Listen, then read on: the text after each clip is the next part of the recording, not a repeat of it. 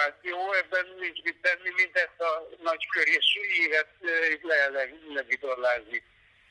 Én holnap, holnap délután este fele érek a körévnek a legnyugatabbi pontjára, attól kezdve már egy aránylag gyengeszeles menettel, de fölé lassan fölé kerülök, és kezdek már utána hazafele menni. Nándi, egy jó nagy placsanást lehetett hallani az előbb. Az azt jelenti, hogy puf, pofozza a hullám a hajót most is? Hát egy, egy hullám jön, és azokon nagyon zuhanunk, persze. Megyek elég jól, most gyakorlatilag ezen a pályán megyek egy, egy, egy kelet, észak-keleti félben, a széle semmi baj nincs, de valahol ilyen észak-kelet felől elég erős hullámzás jön, és ezek néha nagyobbak, és akkor jó beleesünk, nagyot pofoz rajtam. De hát ez, ez teljesen normális, itt időnként nagy, nagy ütések jönnek a hajóba, és hát na, ha behaladjuk, az elég nagy. Én megszoktam, nekem, nekem ezek már ilyen normálisak. Hát elgondolkodtam rajta, amikor megnézzük a Monday Globe applikációt, amiben hát te majd csak akkor fogod látni, ha hazajössz, hogy 3D-ben bemutatja ugye a hajó figuráját és az időjárási viszonyokat, és a megfelelő hullámzásban, és zúg, csattog, hát ezt 30-40 másodpercig is borzasztó hallgatni, szóval el se tudom képzelni, hogy mikor megjöttök, nincs-e hallássérülésetek ezek után. Hát nem annyira nem veszélyes, a hallásom azért nem fog megsérülni, de elég nagy zaj van itt a hajóban.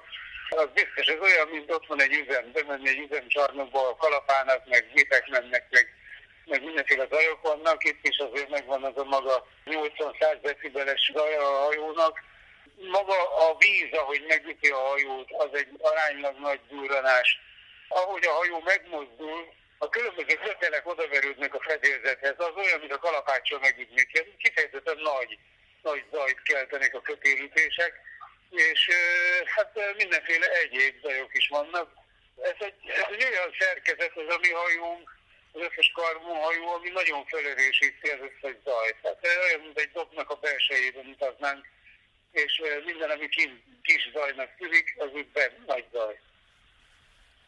És uh, sikerült már azóta levenni tíznapos előrejelzést? Ugye jelezted nekünk, hogy uh, nem sikerült a hosszú távút, csak a rövid távút letölteni korábban.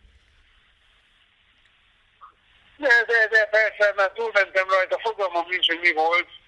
Végigmentem ezen az egész programon, és mindent beállítottam, ahogy kell, és aznap nem, de másnap visszajött ez a tíznapos előjelzés, semmi probléma nem volt vele, de aznap valamiért nekem itt fönnakadt, és akármit csináltam, csak öt napos hozott.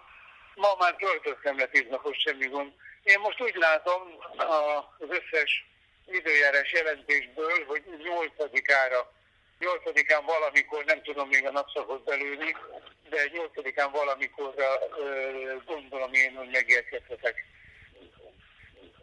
télen az egyenlítő alatt ez valami ilyen lélekölő, itt napon, napon, nap, mint nap, óráról órára ugyanaz zuhogós menet, és, és semmi nem történik, csak hát gyűlnek a mérföldek, de, de így igazából elég unalmas a, a történet. Teszem a dolgomat persze, de hát szóval úgy szeretnék ezeken a részeken átkerülni, és holnap véget ér ez a monoton menet, és megint valami olyan vitorlázás lesz, ami hogy, hogy emlékeztet a normál vitorlázás. Ebből lesz erős szél, arzolások, mindenféle olyan, amitől az ember szeret vitorlázni, úgyhogy ez egy izgalmasabb menet lesz már a nyugati szelekben menni.